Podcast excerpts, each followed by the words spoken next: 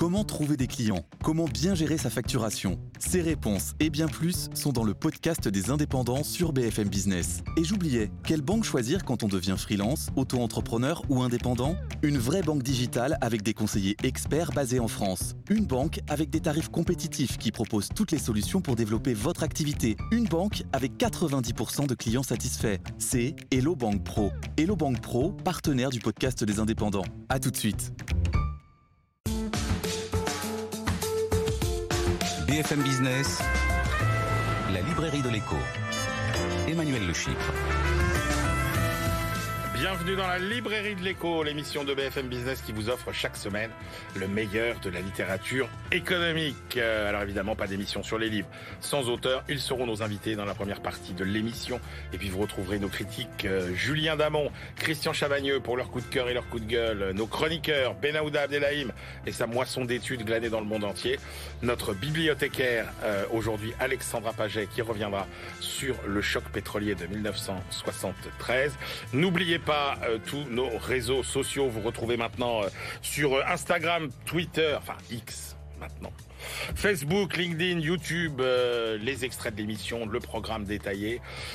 N'hésitez pas à nous faire part évidemment de vos commentaires et tout de suite on démarre avec nos auteurs.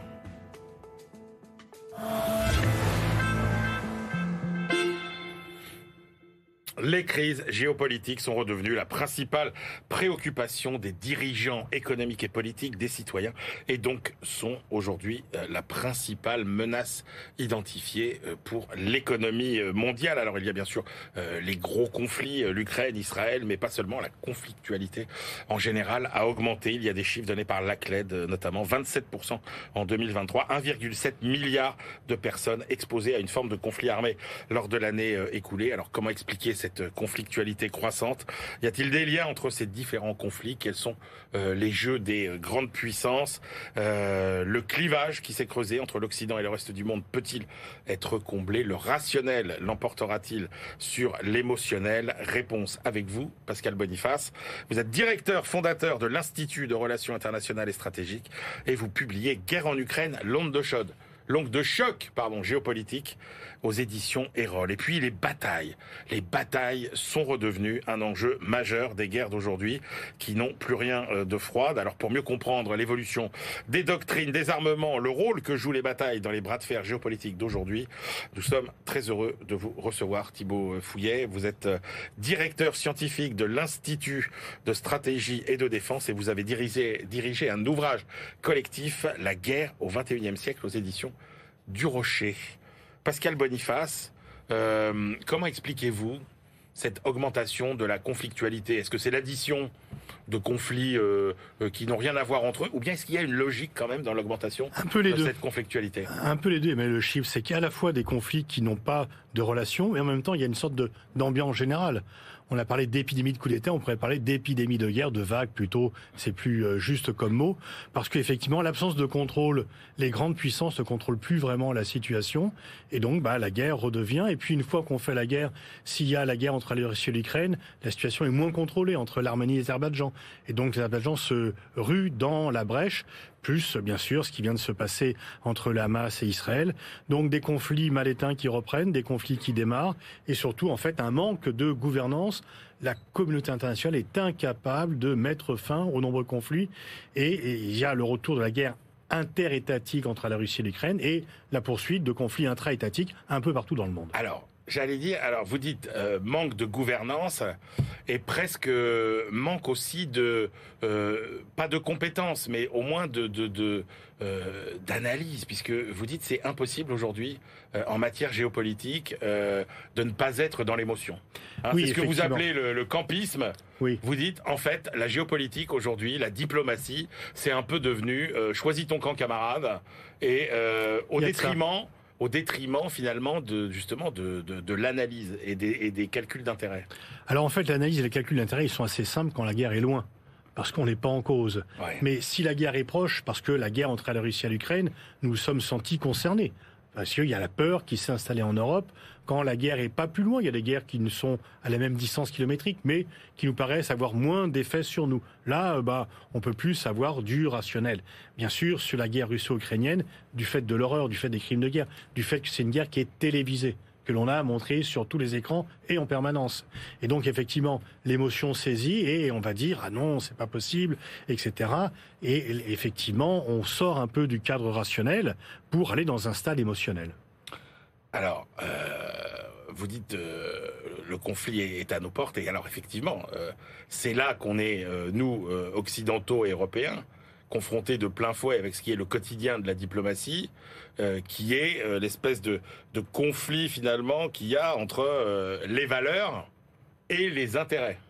Oui, et vous voyez bien dans la guerre entre la Russie et l'Ukraine, on met en avant les valeurs. Parce que les intérêts, c'est pas bien. On a du mal à dire qu'on a des eh intérêts. C'est c'est ramené quand même, c'est Machiavel, c'est pas moral. Or en fait, il ne faut pas avoir peur de dire qu'on a des intérêts. Et on a d'ailleurs moins de chances d'être pris en contradiction si on met en avant nos intérêts que si on met en avant nos valeurs.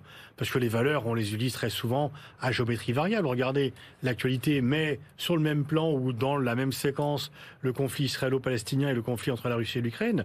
On n'applique pas les mêmes principes sur l'acquisition de territoire par la force, sur le bombardement les gens civils. Si on avait dit nous avons intérêt à ce que l'Ukraine reste indépendante et nous allons arrêter l'agression russe parce que c'est notre intérêt de le faire. Eh bien, et en fait, dans le Sud, vous avez évoqué dans votre propos introductif cette coupure entre le Ouest et le reste, entre l'Ouest, le monde occidental et le reste du monde. En fait, le reste du monde, ce qui nous reproche, c'est pas tellement de valeurs, c'est dire quand c'est une guerre qui vous concerne, il faut que tout le monde s'en occupe. Mais quand c'est une guerre qui est chez nous, en fait, soit vous l'avez, c'est vous qui l'avez apporté et on en souffre, soit ce n'est pas vous qui l'avez apporté et on doit s'en débrouiller et tout le monde est aux abonnés absents. Donc c'est un peu cela. Et en fait, je crois, moi je suis pour la réhabilitation des intérêts. Soyons francs. Soyons francs, disons que nous avons des intérêts. Quand, par exemple, on a dit que nous n'avions pas d'intérêt au Mali, bah, les gens ne l'ont pas cru. Notamment les Africains ont dit S'ils disent ça, c'est que justement ils veulent cacher quelque chose. Et ça s'est retourné contre nous. Donc non, ce n'est pas tabou de dire qu'on a des intérêts. Ce n'est pas un gros mot, disons-le franchement. Et les intérêts, c'est pas forcément. La réelle politique a été salie par des abus, mais la réelle politique, c'est pas forcément des crimes de guerre. C'est pas forcément des gens qui torturent des opposants dans la prison.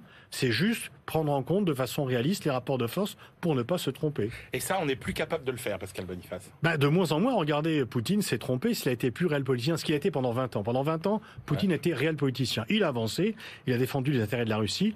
Là, euh, il a eu une réaction émotionnelle par rapport à l'Ukraine en disant c'est à nous, euh, l'Ukraine ne peut pas nous échapper. Et il s'est lancé dans une guerre dont il n'avait pas les moyens et qui va, euh, bien sûr, qui fait souffrir immédiatement l'Ukraine, avec ses crimes de guerre, avec ses horreurs, mais qui va faire souffrir la Russie, qui l'a fait déjà souffrir, parce que la Russie va sortir affaiblie de cet épisode guerrier le jour où il prendra fin. Alors, ce qui est nouveau, Pascal Boniface, vous avez commencé à l'évoquer, c'est que euh, nous, l'Occident, avons longtemps cru que ce qu'on appelait nos valeurs universelles, en fait, étaient des valeurs qui étaient partagées par tout le monde. On se rend compte que non seulement euh, il y a énormément euh, d'endroits dans le monde où nos valeurs ne sont pas partagées, ce sont d'autres valeurs qui prévalent, mais qu'en plus, pour la première fois, ceux qui défendent ces valeurs ont les moyens de, les exprimer et, de nous, et de nous contredire, en fait. Et, de ne pas accepter, effectivement, ils disent arrêtez avec votre morale, vous la faites toujours à la géométrie variable, et nous avons nos propres valeurs. Pourquoi voulez-vous l'imposer par la force? Et donc on ne peut plus, à chaque fois qu'on a voulu imposer, bon, moi je suis pour la démocratie, mais quand on a voulu imposer par la force la démocratie, ça a échoué systématiquement. Donc la démocratie soit un processus interne de construction. Il faut aider les opposants, il faut aider les sociétés civiles, mais imposer par le haut une démocratie, c'est un backlash. Regardez, on a parlé d'une épidémie de coups d'État. C'est en fait une suite de coups d'État parce que la démocratie n'était pas réellement installée. C'est pas tellement l'échec de la démocratie, c'était les fausses démocraties qui ont été renversées par ces nouveaux pouvoirs militaires. Est-ce que les dirigeants d'aujourd'hui sont à la hauteur, euh, Pascal Boniface? Est-ce que, euh, est-ce que à Washington, est-ce que à Pékin, à Moscou, euh, est-ce que à Kiev, est-ce que en Israël, est-ce que les, les gens qui ont les manettes aujourd'hui sont des gens à qui on peut faire confiance? Bah écoutez, je, je préférais Rabin à Netanyahou.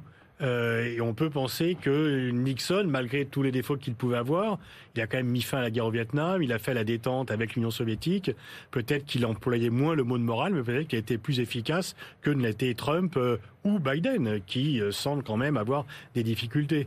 Donc je crois surtout c'est plus que ce n'est pas à moi de juger de la qualité des dirigeants, et bien sûr, mais en fait, je pense qu'il y a une course au court terme et que les perspectives de long terme ont été mises de côté, notamment dans les démocraties, notamment dans les démocraties, parce que il faut aller vite, il y a des sondages, il y a des pressions, il y a euh, les élections fut-elles partielles du lendemain, et donc c'est un peu la faiblesse des démocraties qui sont fortes par ailleurs, mais si les démocraties sacrifient au court terme par rapport aux intérêts de long terme, elles sont en difficulté. Alors, on voit qu'on a des, grands mouvements tectoniques hein, euh, euh, qui sont à l'œuvre en matière géopolitique. Euh, la question que j'ai envie de vous poser, c'est est-ce que cette montée, cette accumulation de, conflits de plus en plus fréquents, est-ce que ça va devenir notre lot commun, ou bien est-ce que on est en transition vers de nouveaux grands équilibres qui vont ramener une forme de stabilité? Oui, on est en transition avec, euh, je vois, trois clivages principaux. Le premier, c'est Russie, monde occidental. Il y a une coupure. Il faut monter à Staline pour avoir aussi peu de relations entre Moscou et le monde occidental. La deuxième, c'est le monde occidental contre le reste. Alors c'est un sorte de magma un peu informe. Mais en tout cas, ils n'ont pas de projet commun.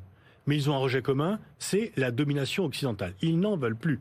Et ils ont, comme vous l'avez dit, les moyens de ne plus la vouloir. Auparavant, ils n'avaient pas le choix, ils devaient la subir. En fait, ils sont passés de l'indépendance à la souveraineté ces pays du Sud. Et puis, et puis, c'est là, selon comment il sera géré, on peut aller vers le mieux ou vers le pire. C'est ce grand duel Chine-États-Unis, qui est un duel pour les valeurs, mais pour l'intérêt. Là aussi, l'intérêt, c'est qui sera le numéro un, qui sera la première puissance mondiale. Alors, derrière ça, on met des valeurs, démocratie, etc., pour habiller. Mais le vrai problème de la Chine pour les États-Unis, c'est pas qu'elle soit pas démocratique, elle ne l'a jamais été, ça ne les gênait pas auparavant. Le vrai problème, c'est qu'elle les rattrape économiquement et qu'elle est passée de 10% du PIB américain en 2001 quand elle adhère à l'OMC à 75% aujourd'hui. Alors on voit bien, Pascal Boniface, que se dessine d'une certaine façon quand même un monde à nouveau bipolaire entre ce grand bloc chinois, ce grand bloc américain mais est-ce qu'on peut dire que euh, cette nouvelle guerre euh, froide ou tiède qui s'annonce nous mène vers un monde plus ou moins instable que l'ancien monde États-Unis, euh, Union soviétique. Alors en réalité, il n'y a pas vraiment un bloc derrière la Chine. Il y a un bloc, il y a un bloc occidental derrière les États-Unis. À nous de savoir, nous Européens, si nous les rejoignons dans leur croisade anti-chinoise ou si nous disons non, attention, nous avons des intérêts propres à faire valoir à l'égard de la Chine. Mais la Chine, elle est à la tête d'un club, peut-être, les BRICS. Euh, elle séduit de nombreux pays par son efficacité économique, même si elle est mise en cause. Mais il n'y a pas une alliance au sens euh, en, que l'on connaît traditionnellement. Par contre, et là vous touchez un point essentiel, de la façon dont Pékin et Washington sauront gérer leurs relations. Est-ce qu'ils vont gérer leurs relations comme Brezhnev, Nixon et Kissinger gérer leurs relations Pour dire qu'il faut faire attention que les conflits périphériques ne montent pas jusqu'à nous, qu'il faut gérer ça, nous avons des intérêts communs et que ces conflits justement ne s'étendent pas.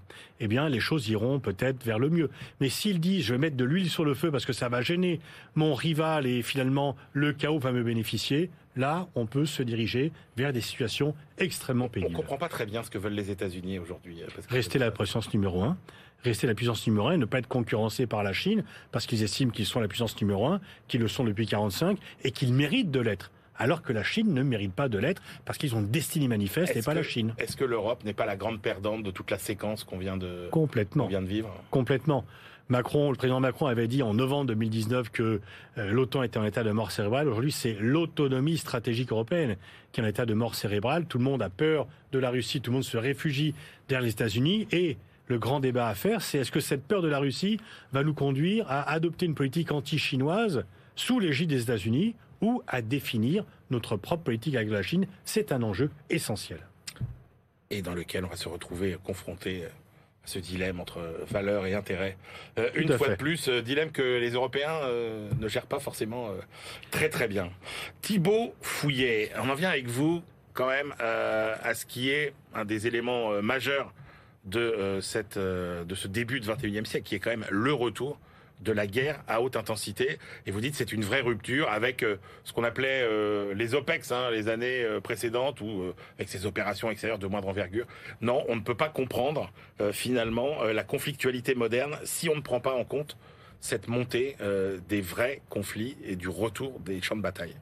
Oui, et le mot très important que vous dites, c'est le retour. En fait, on doit réapprendre ce qu'on a désappris parce qu'il y avait, et ça a été très bien décrit par Pascal Boniface, cette problématique de l'universalisation des valeurs. Les années 90 jusqu'au début des années 2000, il n'y a plus vraiment de guerre, c'est des opérations de maintien de la paix, c'est en fait des opérations militaires de police internationale, euh, etc. Et ça en dit long. Ça veut dire qu'en fait, on désapprend progressivement à faire la guerre, la guerre de haute intensité, parce que la menace principale a disparu, ce bloc euh, euh, soviétique.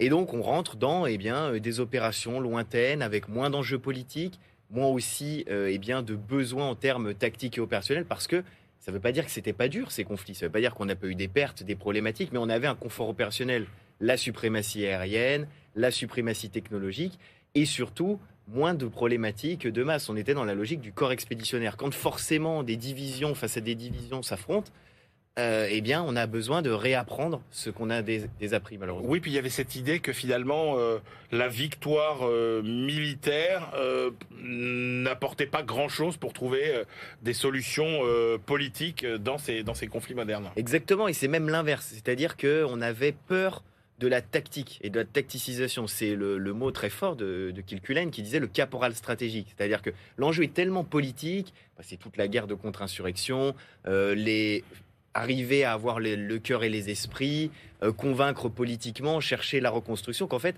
on avait presque peur de l'action militaire parce qu'on avait peur de l'image, du, du, dommage collatéral qui pouvait nuire à l'opération. Donc, en fait, on avait peur finalement de faire la guerre ou de faire les opérations, puisque le prisme était uniquement politique et stratégique. Ça ne veut pas dire que les deux doivent être séparés, au contraire, il faut retrouver ce lien et la guerre de haute intensité nous oblige à le retrouver, malheureusement de manière brutale. Quelles leçons euh, vous tirez euh, des conflits euh, de haute intensité qui sont survenus depuis 20 ans? Vous les analysez dans le livre. Vous parlez de la Syrie, de la Géorgie, du Haut-Karabakh, de, la guerre en Ukraine, évidemment. Qu'est-ce qu'il faut tirer de ces, événements comme leçon et, et qu'est-ce que nous apprend la guerre en Ukraine? Qu'est-ce que change la guerre en Ukraine? Alors, il y a trois leçons, enfin trois familles de leçons qui pour moi sont essentielles. la première, c'est en effet ce retour de la haute intensité, mais sous une logique de masse et de quoi faire de la masse. C'est-à-dire que ça nous réapprend que bah, il faut un nombre de soldats, il faut un nombre de matériel, il faut des chaînes logistiques. En fait, on réapprend ce qu'est un engagement majeur, ce que ça doit coûter et malheureusement ce que ça coûte en vie humaine, en matériel, en mobilisation de l'économie. Euh, le deuxième point très important, c'est que c'est la fin du confort opérationnel et donc c'est le retour de l'interdiction. Et c'est un phénomène qui a des incidences majeures dans les doctrines occidentales ou même globalement des doctrines des grandes puissances.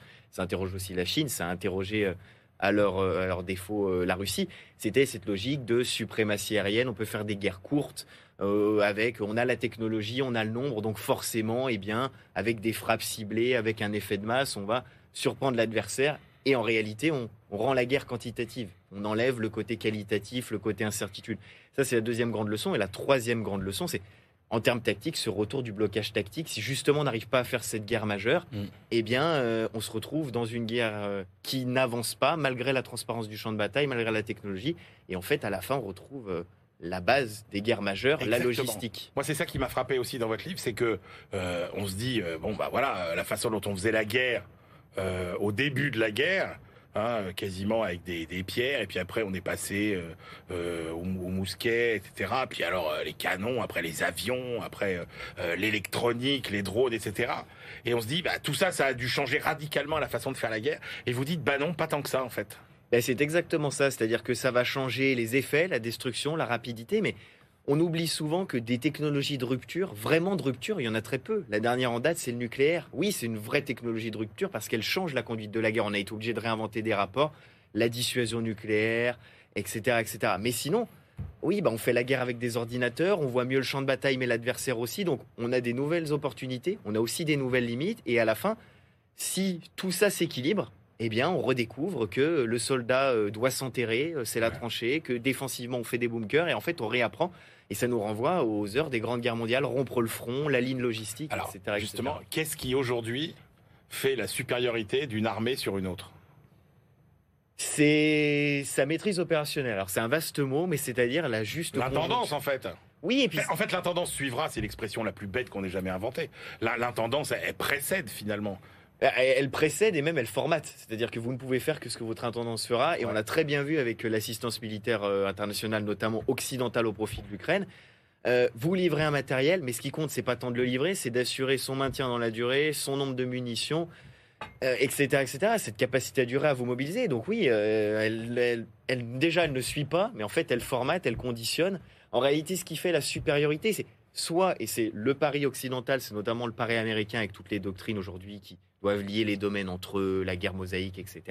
C'est de dire soit en fait on arrive à trouver les moyens pour, dans une opération initiale, c'est la réinvention de la Blitzkrieg, dans une opération initiale on sidère l'adversaire, on a gagné. Soit vous y arrivez, bah, tant mieux. Si vous n'y arrivez pas, et si vous n'avez pas préparé vos votre logistique, etc., bah, vous vous retrouvez comme les Russes en Ukraine, à devoir sur le tas, avec des pertes matérielles et humaines considérables, et bien devoir vous adapter. Vous dites quand même, euh, le champ de bataille privilégié des affrontements modernes, c'est euh, les, milieux urbains. Oui. C'est la ville. Bien sûr. Bien sûr, pour deux raisons euh, principales. On le voit aujourd'hui eh bien, avec Gaza, mais on l'a vu avec Bakhmut, avec Mariupol. C'est très favorable aux défenseurs. Donc, du moment que l'un va être en situation d'infériorité, c'était écrit dans la doctrine ukrainienne dès 2020 et 2021, on va fortifier les zones urbaines parce que ça ralentira l'adversaire. Et puis surtout, Monsieur Boniface en parlera beaucoup mieux que moi, parce que la concentration du monde fait qu'on va vers les mégalopoles, vers les villes. C'est un phénomène très ancien, mais aujourd'hui, euh, euh, bien, si vous contrôlez toute la campagne environnante, mais pas les principales villes, avec ce que ça implique de nœuds de communication, de centralité politique, de centralité économique et industrielle, vous contrôlez finalement pas grand-chose. Quel est le bon équilibre aujourd'hui dans une armée entre l'homme et la technologie? On voit que une des raisons pour lesquelles Israël a été surpris par le Hamas, c'est que finalement, même en Israël, on se dit, est-ce qu'on n'a pas fait trop confiance à la technologie euh, pour assurer notre, notre défense? Si, tout à fait. Euh, et en fait, c'est le même rapport, ça tombe bien, on est à la librairie de l'écho, le même rapport qu'il doit y avoir dans une entreprise entre les machines, la technologie et à côté de ça, les bureaux recherche et développement, l'ouvrier, etc. C'est le même rapport.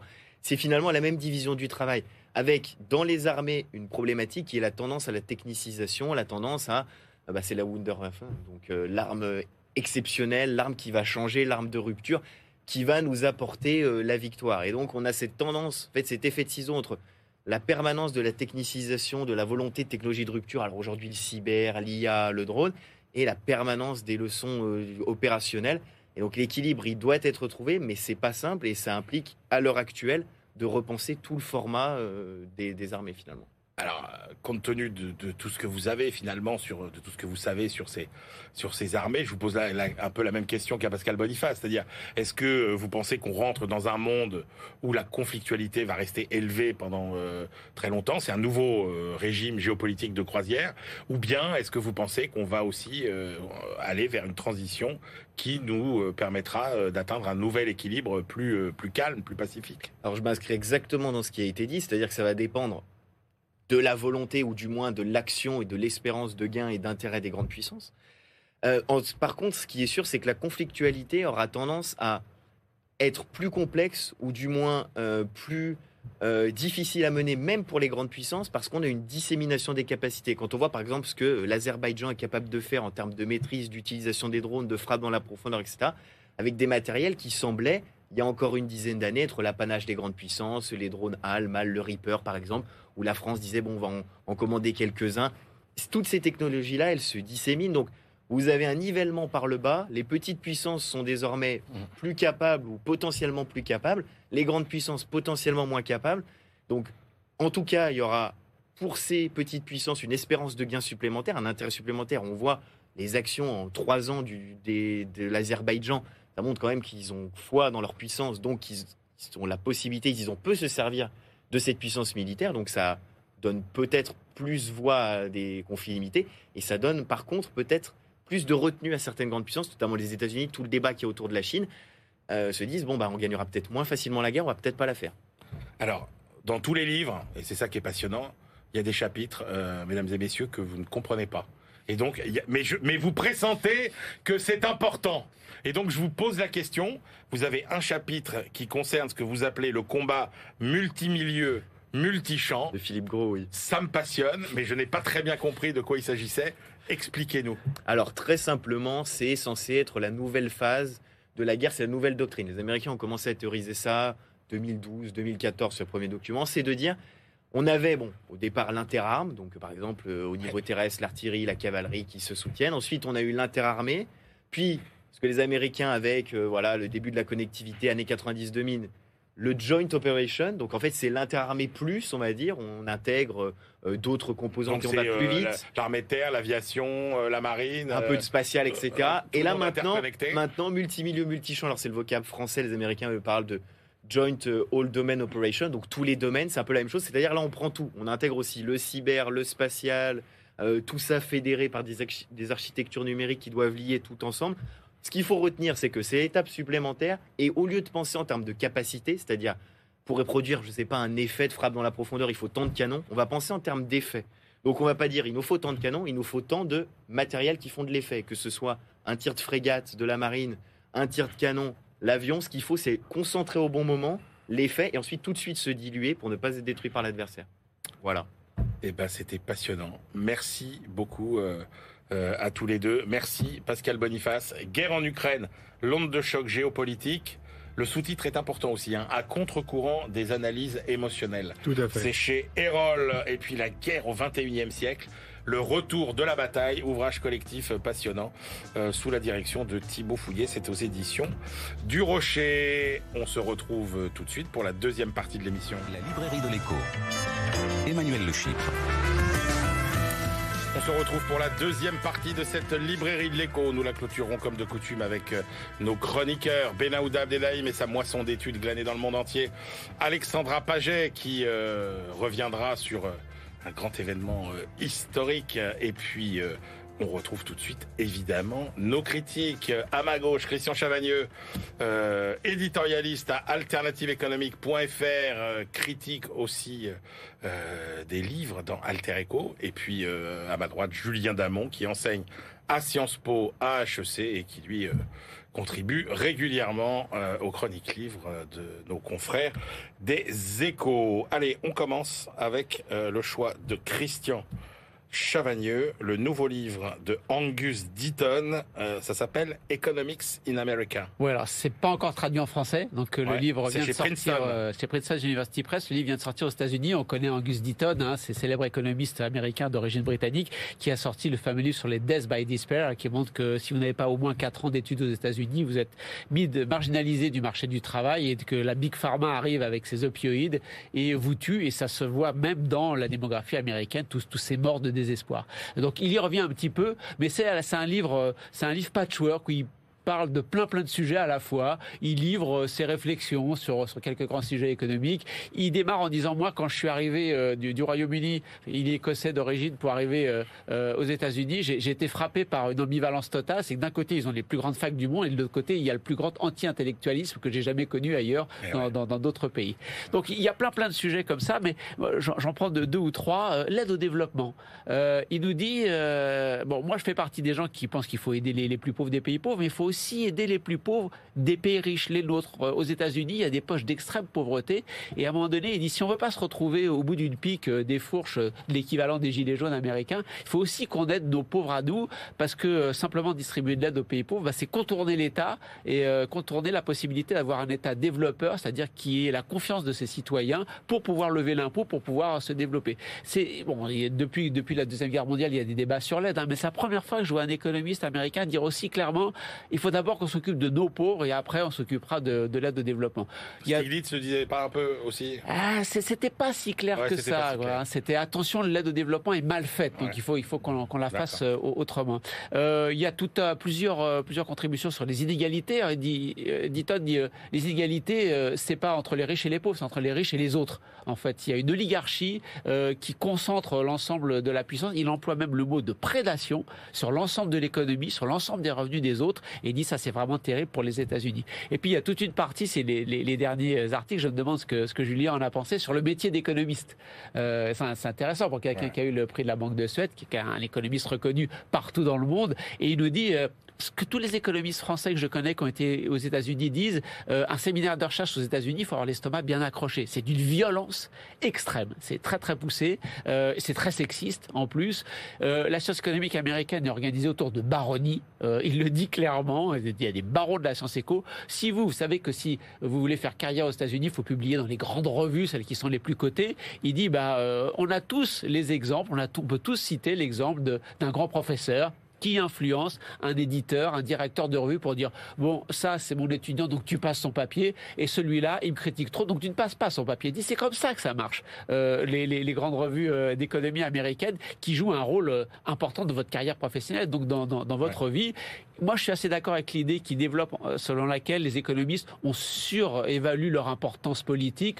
En fait ils sont pas si importants. Sauf dit-il Larry Summers qui a vraiment influencé Clinton pour dire il faut libéraliser la finance. Et il y a des pages, enfin des pages, il y a deux pages sur Robert Barrault, quand même aux États-Unis, considéré comme un grand économiste américain, qui dit que ce gars ait pu être considéré et pu avoir le prix de la Banque de Suède, alors qu'il est mieux, guère mieux qu'un qu'un qu'un blogueur marginal, montre euh, la, la, vraiment la dégénérescence de la réflexion macroéconomique aux États-Unis. Donc il y va assez fort. On a deux prix de la Banque de Suède qui s'affrontent et lui, il va carrément, il est très cash, il donne des noms et quand il n'est pas content, il le dit. Et puis lui aussi participe à cette euh, des, des chapelles, euh, finalement. Julien Damon, qu'avez-vous pensé de ce Angus Deaton qui, euh, Christian l'a dit, euh, euh, alors prix Nobel, hein, parce que le Ah. prix de la Banque de Suède, il y a plein de gens qui savent pas qui- que c'est l'équi- que c'est le vrai nom du prix Nobel euh, Mais il d'économie. n'y a plus qu'ici qu'on dit prix Nobel d'économie. Et, hein. et, Si, si, il y a aussi dans le livre, Angus Deaton parle du prix Nobel d'économie. et, euh, et, euh, et, et- donc j'ai oublié ce que je voulais.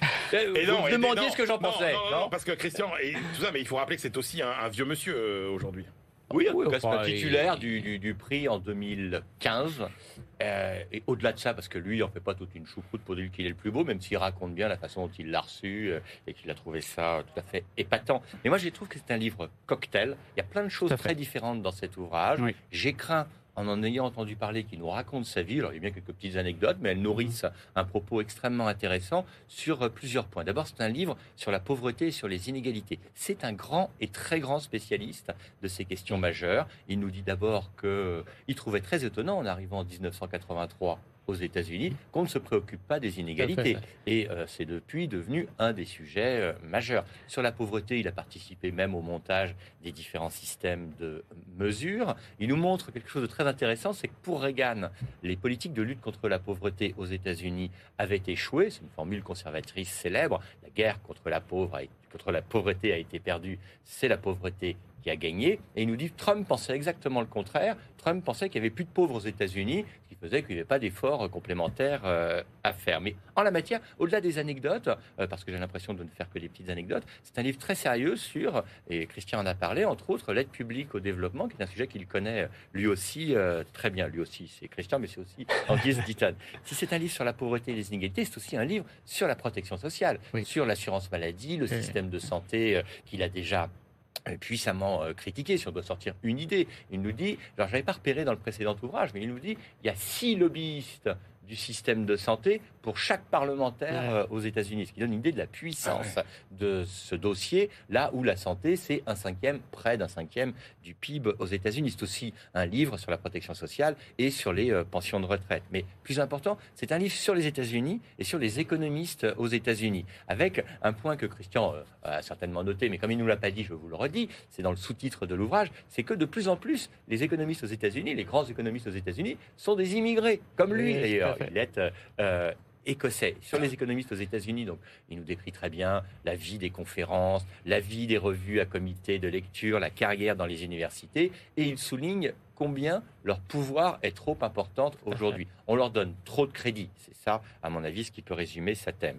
Parce que c'est un livre sur la profession d'économiste, euh, finalement, et il termine, notre ami Deaton, en disant que les économistes devraient faire davantage de philosophie et moins s'intéresser uniquement à l'argent. Eh ben, vous nous avez sacrément donné envie Ah, de bien. lire ce livre d'Angus Deaton avec euh, ce nœud papillon qui trône sous la couverture. C'est un peu sa, sa marque de fabrique, hein, le, Ouais. le nœud euh, papillon. Allez, on passe à votre choix, euh, Julien Damon, euh, un ouvrage collectif sous la direction de Servan Mouton. Ça s'appelle Humanité et numérique, les liaisons dangereuses aux éditions Apogée. On quitte l'économie, on passe à la critique de l'omniprésence du numérique dans nos sociétés par 25 experts. Qui sont d'abord des médecins hein, réunis par une neurologue, euh, Servane Mouton, et ils prennent la pub pour nous alerter sur le numérique en s'appuyant sur euh, bah, la recherche académique euh, en la matière. Donc c'est un petit ouvrage fait euh, donc d'une trentaine de textes avec, je sais plus, j'ai plus le compte exact, mais 400 notes de bas de page qui font très sérieuses. Mais pour ne pas le, critiquer ou le moquer quand je dis ça, c'est un ouvrage qui avance des choses terrible sur euh, le numérique qui nous entoure. Alors, il y a les parties obligées sur le turbocapitalisme prédateur euh, en la matière. Il y a quelques propos bien fouillés sur le fait que par extraire euh, des métaux rares, par faire fonctionner euh, des call centers, non, des, euh, euh, des, data centers à profusion, eh bien, on a un impact terrible sur l'environnement. Mais le propos essentiel de l'ouvrage n'est pas là, je trouve. C'est d'abord des médecins et ce qu'ils mettent en avant, c'est l'impact que cela a sur notre quotidien, sur nos enfants, avec l'obstruction de l'attention, il parle de rapt de l'attention, avec la distraction et l'hébétude généralisée, avec les addictions aux écrans et à leur contenu. Il y a même, parmi les mille choses qu'on peut picorer dans cet ouvrage, quelque chose que je ne connaissais pas qu'il baptise la nomophobia. Nomophobia, c'est presque quelque chose de, libéral. C'est on n'aime pas les normes. C'est le stress d'être euh, séparé de son smartphone. on sent quelqu'un qui a consulté. Mais en effet, c'est ça. c'est le no mobile, euh, no mobile phobia. La no mobile phobia. En fait, on l'a tous vécu, chacun euh, à notre niveau. Moi, je le vois parce que euh, dans les cours que je peux réaliser, j'ai une spécificité. Les étudiants, même pour ça, j'imagine, ils m'adorent, que je leur interdis totalement d'avoir leurs ordinateurs et leurs euh, téléphones portables. Et je les vois parfois trémulants sortir pour pouvoir immédiatement se jeter sur leur téléphone. Et je dirais que si j'étais dans la même contrainte qu'eux, je ferais la même chose. Dernière chose, dans cet ouvrage, il y a aussi des leçons pour nous. Leçon pour nous, c'est de ne pas dormir avec notre téléphone portable, notre mobile phone dans notre chambre parce que vous faites tous les deux. Mais, mais, mais, c'est devenu le réveil de tout le monde. oui, c'est mon problème. À chaque fois, je dis ça aussi. Je dis ça à mes enfants. Et deuxième chose, plus terrible encore, c'est que si on veut que les enfants gèrent bien leur euh, relation numérique, il faut que les parents soient exemplaires. Je répète, il faut que les parents, plutôt nous, nous soyons exemplaires. Je dors sans mon téléphone portable. et, et, je suis exemplaire, va-t-il dire. J'y arrive très bien. Euh, non, c'est un livre, effectivement, dans le, docteur Servat Mouton, dans la dernière contribution, on nous dit vraiment euh, quel est l'objectif du livre, c'est-à-dire c'est euh, dénoncer les illusions des bienfaits supposés ah du numérique. Euh, oui, il y a des bienfaits, ça peut nous servir, hein, disent les contributeurs, mais attention, on sous-estime qu'il y a beaucoup de choses négatives qui sont associées au développement du numérique, et le livre veut mettre l'accent là-dessus. La moitié du livre porte en fait sur des contributions de médecins. Donc moi, je suis incapable de juger si les arguments qui sont mis en avant sont de qualité ou pas. On pense que l'économie c'est très technique, mais alors là aussi il y a beaucoup de jargon, même s'il y a un glossaire qui permet de s'y repérer euh, à chaque fois. Et en même temps, donc moi je suis pas compétent pour juger de la, qualité des propos qui sont avancés. En même temps, on retrouve des choses qu'on connaît à, peu près. Euh, le numérique et les écrans, ça pousse à la sédentarité, ça perturbe le sommeil. Euh, qu'on soit un bébé un peu plus grand, qu'on soit après un ado, un ado, un adulte, ça a des effets neurologiques qui sont plutôt négatif. Attention, faut pas en faire trop euh, de, ce point de vue-là de, l'utilisation. Il y a une deuxième partie qui est sur l'impact du numérique sur l'environnement. S'il y a juste deux chiffres à retenir, c'est que c'est 4% des, l'émission des, émissions de gaz à effet de serre, et ça croît de 6% par an. Euh, on oublie souvent que ça consomme beaucoup d'eau. Euh, oui, ça consomme des métaux, mais ça consomme beaucoup d'eau, nous dit l'un des. Bah, c'est Guillaume Pitron d'ailleurs que, vous connaissez bien, que vous invitez souvent, Emmanuel. Et puis il y a tout ce qui est les, les, radiofréquences qui sont liées à nos téléphones portable. Alors là, il y a plusieurs papiers euh, pour nous dire attention, on sous-estime énormément les cancers qui peuvent être générés par euh, ces radiofréquences qui sont liées au téléphone mobile. Et puis euh, la fin du livre, c'est sur les aspects sociétaux, négatifs aussi, sur l'éducation. J'ai cru que, que Julien en parlerait, sur, sur les données de santé, etc. Donc on a tout est résumé par l'avant-dernière contribution où le, contributeur nous dit, vous savez, on est comme la grenouille euh, qu'on a mis dans l'eau tiède et on remonte ah tout doucement, tout doucement la eh température eh au moment où il faudrait sortir parce qu'on va être ébouillanté. C'est trop tard, on est ébouillanté. Il dit, on est dans notre bain numérique et la température monte tout doucement et on va tous finir ébouillantés. Merci beaucoup à tous les deux. Allez, c'est l'heure de retrouver notre euh, bibliothécaire Alexandra Paget. Euh, c'était euh, en 1973, euh, le choc pétrolier. BFM Business, la librairie de l'écho. Les livres d'hier et de demain. Bonjour Alexandra. Bonjour Emmanuel. Alexandra Paget, euh, journaliste à la rédaction de BFM Business. En quelle année avez-vous euh, choisi d'arrêter notre machine à voyager dans le temps, Alexandra? 1973, Emmanuel. Euh, Ce sont les 50 ans du premier choc pétrolier, donc de 1973. Et on va s'intéresser aujourd'hui à La face cachée du pétrole, publié en 2007. Un livre qui nous dévoile une version contestée, mais qu'il faut connaître, euh, de cette crise de la fin du XXe siècle qui aura beaucoup de répliques. Alors, on parle de, versions contestées euh, dans un livre qui est écrit par un auteur qui est lui-même un peu sulfureux. Alors, euh, Éric Laurent. Ouais. Euh, donc oui, euh, il faut le dire. Ah bah oui, il faut le lire, bien sûr, mais Il parce est- que sa thèse est intéressante Alors, et, c'est et pour qu'il n'est pas la seule à la, à la partager et qu'il faut effectivement la connaître. Alors, c'est pour ça qu'on en parle aujourd'hui. En revanche, évidemment, les précautions d'usage. Euh, il est effectivement très sulfureux, cet auteur-là. Alors, il y a les grands reporters au Figaro Magazine dans les années 80, spécialisés en géopolitique. Il est notamment l'auteur de portraits de grandes personnalités internationales, dont, et c'est la fameuse affaire Hassan II, euh, qu'il est soupçonné d'avoir fait chanter en échangeant la non-publication d'un livre de révélation sur son régime contre de l'argent. Mais en ce qui nous concerne et sur ce livre Bah, ce qui nous intéresse, c'est que c'était quand même, c'est quand même un spécialiste euh, des marchés euh, pétroliers. Et donc, quelle est la thèse qu'il défend sur le choc pétrolier? Alors, lui, il dit ce choc pétrolier, c'est le fruit d'une entente entre les pays de l'OPEP et les grandes compagnies pétrolières. Je vous explique que les États-Unis auraient pu, en il explique en fait, pardon, que les États-Unis auraient pu, en réalité, limiter les pouvoirs de l'OPEP, mais qu'ils ne l'ont pas fait. Pourquoi? Parce qu'ils ont eux- eux-mêmes soutenu leur compagnie pétrolière et avec elle la flambée des prix du pétrole pour maintenir leur hégémonie mondiale. Un jeu de billard à trois bandes, plus politique qu'économique en fait. L'idée, grâce à des prix élevés de l'énergie, vous me suivez, diminuer la capacité concurrentielle de l'Europe et du Japon sur les marchés internationaux et transformer leur dépendance énergétique envers l'OPEP, donc en dépendance envers bah, les États-Unis, en rendant ainsi compétitives leurs propres sources d'énergie internes. D'accord, le raisonnement se tient. Et la morale de cette histoire, vous deviez me dire Oui, Alors la morale de cette histoire, Emmanuel, c'est, et je vous cite Éric Laurent, le pétrole, c'est comme une petite amie. Un jour, elle vous brisera le cœur, il vaut donc mieux la quitter avant. ouais, bah, c'est ce que tous nos pays essayent euh, de faire et on voit à quel point c'est difficile. Merci beaucoup Alexandra Paget et c'est l'heure de retrouver euh, notre globe-trotteur et sa moisson d'études glanées dans le monde entier, Benahouda Abdelhaim. BFM Business, la librairie de l'écho. Les livres d'ailleurs. Cher Benahouda, on commence avec euh, cette question, question euh, cruciale. Qui dirigera Gaza après l'opération déluge d'Al-Aqsa? Oui, l'opération euh, du, Hamas, c'est euh, l'opération des juges de l'accès, c'est le nom qu'a donné euh, le mouvement palestinien à, son offensive contre Israël le 7 octobre, tandis que se multiplient en ce moment les évaluations quant à la nature de cette attaque. Certains analystes dans cette région, issus de cette région, passent déjà à une supposée phase ultérieure, celle où, hypothèse, le Hamas serait anéanti par les Israéliens, ce qui supposerait de penser à la gestion de la bande de Gaza d'après. Karim El-Kadi travaille au Caire pour le Centre Al-Haram d'études euh, politiques et stratégiques. Lui pense qu'Israël pourrait ne pas être en mesure de déraciner, je cite, le Hamas de l'administration de ce territoire, comme l'ont fait euh, dans un premier temps euh, les États-Unis avec le régime taliban après les attentats du 11 septembre 2001.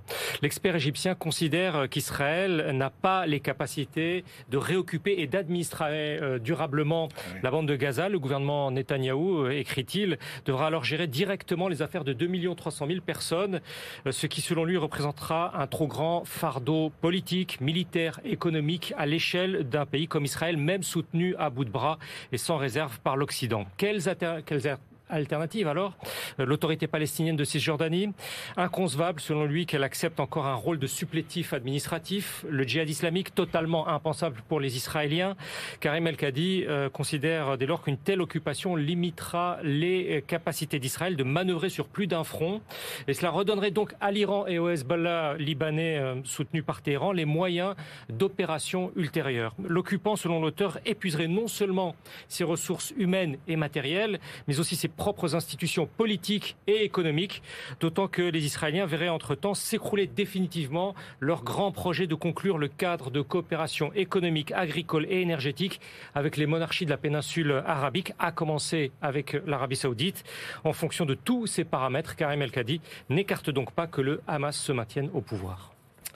On revient sur la crise de la Silicon Valley Bank, Benahouda, et ses impacts sur les banques latino-américaines. Oui, euh, c'est un zoom sur la résilience de ces banques latino-américaines effectué par trois économistes de l'Institut euh, Royal Elcano à Madrid. Euh, l'effondrement de cette banque, qui fut la référence, rappelons-le, californienne du financement des startups, ouais. s'est produit en mars dernier. Il a beaucoup été question des turbulences financières internationales que cela a déclenché, mais d'abord aux États-Unis, en frôlant le pire même. Judith Arnall et ses collègues établissent un contraste saisissant avec les effets tout à fait minimes sur le secteur bancaire de l'Amérique latine. Il s'avère que les niveaux de capitalisation de ces banques latino-américaines sont du plus du double de ceux exigés par BAL 3. BAL 3, c'est ce dispositif réglementaire international, euh, le cadre pour les banques. Euh, leur matelas de sécurité, donc en Amérique latine, était donc beaucoup plus épais. Euh, leur gestion du risque est nettement plus resserrée. Ces établissements d'Amérique latine, en, en, fait, une préparation, une habitude, écrivent les auteurs, à la résistance au cycle de hausse des taux d'intérêt sans commune mesure avec euh, leurs homologues des États-Unis euh, ou d'Europe. Cette analyse montre euh, comment ces banques du Sud ont l'habitude d'opérer dans des contextes de volatilité, de crise financière récurrente. Elles gèrent bien davantage de la dette variable ou bien indexée sur l'inflation. En quelque sorte, elles ont l'expérience de la crise. Surtout, les économistes de l'Institut Elcano soulignent que ces banques détiennent dans leur bilan de la dette publique dont la maturité moyenne est inférieure à celle des économies avancées. D'après les calculs joints, près de 75 sont à moins de 5 ans. Le danger dans cette optique apparaît alors davantage maîtrisable. Tout ceci conjugué, somme toute, a permis euh, à, de, de, très bien encaisser ce choc Silicon Valley Bank. Mmh. Et pour les auteurs, la nouvelle est d'autant plus intéressante du point de vue de l'Espagne que l'expansion internationale des grands noms de la banque espagnole s'est concentrée précisément sur l'Amérique latine. Et on termine euh, notre tour du monde par le Japon. Euh, Benahouda, avoir une assurance maladie euh, universelle, quel impact sur les dépenses dentaires des Japonais? Alors, il s'agit d'une recherche collective à partir euh, de données fournies aux auteurs par le ministère japonais de la Santé et de la Protection sociale. Yukiri Osato et, et, ses collègues travaillent pour deux institutions scientifiques du pays et ils se sont demandé comment les dépenses de plus en plus substantielles consenties par la collectivité nationale pour les soins dentaires varient en fonction de l'âge, du type de service rendu et de leur durée. Mmh. Alors en 1984, euh, ces dépenses étaient de 1960 milliards de yens. En 2020, ce budget a atteint les 3 000 milliards de yens, pratiquement 19 milliards d'euros pour les soins dentaires euh, au Japon, alors que la population diminue depuis 2008. Ouais. Et on souligne en même temps que le remboursement au Japon des soins dentaires, somme toute, euh, un système là, comme, comme dans d'autres pays industriels, à, à, à l'acte standardisé, se révèle relativement faible par rapport à la moyenne de, de l'OCDE. Euh, L'augmentation de la dépense se constate particulièrement parmi les personnes âgées de plus de 65 ans. Il y a dans cette tranche de la population, euh, dont la proportion ne cesse d'augmenter au Japon, une multiplication des frais par plus de deux. Euh, il y a un point important aussi mis en exergue, c'est la hausse des prix des métaux précieux qui se répercutent sur les soins Eh oui. dentaires. Euh, mais parallèlement à ce mouvement qui suit bien entendu la pyramide des âges, il s'avère que la part consacrée aux dépenses en couronne, en prothèses euh, diminue assez nettement et vite. Euh, en 1996, c'était la moitié du total. Euh, cinq ans plus tard, ça descendait à moins euh, d'un tiers. Euh, on voit dans les éléments analysés aussi que chez les 0-14 ans, euh, c'est la prévention médicale, l'orthodontie, Ah ouais. qui concentre de plus en plus les dépenses, ce qui modifie radicalement l'approche à venir de ce segment de la protection sociale. Euh, on passe d'une dentisterie du traitement, je cite, à une dentisterie de gestion. C'est un changement de la conception d'aller chez le dentiste au Japon qui est en train de se jouer. Absolument passionnant. Merci beaucoup. Benahouda, c'est l'heure de nos ultimes choix. BFM Business, la librairie de l'écho. Les livres de la dernière minute. Julien Damon, quelle est votre dernière sélection pour aujourd'hui? Eh bien, j'ai pris la livraison de questions internationales, une des revues phares, en reste peu d'ailleurs, de la documentation française sur les inégalités dans le monde. C'est donc euh, le numéro de l'automne 2023. Et vous avez là un point général avec des points de vue différents sur les techniques de mesure, les impacts, les situations, les évolutions, les perspectives de ce sujet majeur. Vous avez entre autres un papier de synthèse de François Bourguignon sur la mesure des inégalités en niveau de vie, un article du euh, philosophe Patrick Savidan sur les impacts des inégalités sur la démocratie. Et donc, si vous voulez à peu près tout savoir, vous allez avoir euh, des points très sérieux sur les inégalités entre générations, les inégalités euh, monétaires, bien entendu, les inégalités entre sexes, les inégalités de santé. Je vous invite à compulser cet excellent numéro. Christian Chavagneux. Un petit livre sur le regard des économistes sur l'économie sociale et solidaire. Euh, une vingtaine d'économistes ont été sollicités. Pardon, beaucoup plus d'économistes ont été sollicités, mais tous les économistes orthodoxes ont refusé de, de, répondre. Euh, signe que l'économie mainstream a quand même du mal à penser l'entreprise. Alors l'entreprise dont le but est une lucrativité limitée, encore plus. Donc pour la vingtaine qu'on a, qui reste des économistes à peu près hétérodoxes, de Robert Boyer, Éloi Laurent, euh, Blanche Segrestin et, et plein plein d'autres, ils connaissent plutôt bien ce que c'est que l'économie sociale et solidaire ils appuient sur les forces, mais aussi sur les faiblesses. Et si on veut faire le tour, si on ne connaît pas bien le sujet, qu'est-ce que c'est que ce projet entrepreneurial qui est aussi un projet de société? Voilà un bon petit ouvrage pour se plonger dans le sujet. Eh ben écoutez, euh, moi je vous emmène sur d'autres chemins, euh, celui du dernier cortège de Castro. J'ai été euh, surpris par ce livre. Alors l'auteur, on l'attendait pas là, c'est Mathias Feckel, qui était secrétaire d'État au commerce extérieur, qui a été ministre de l'Intérieur, et donc il nous raconte finalement avec comme fil conducteur le dernier cortège de Castro qui va traverser Cuba pendant plusieurs jours entre euh, La Havane et euh, l'Oriente. On est en 2016 et donc à travers ce cortège et ces haltes, il remonte l'histoire de Cuba et c'est ma foi ça se lit extrêmement bien. c'est passionnant. il raconte tout finalement, à la fois les succès, hein, la santé, l'éducation, autant où Cuba était aidé par l'Union soviétique et puis l'effondrement qui a suivi. Franchement, j'étais assez assez bluffé. C'est assez réussi. Voilà, c'est la fin de cette librairie de l'écho. On se retrouve la semaine prochaine et d'ici là, évidemment, bonne lecture.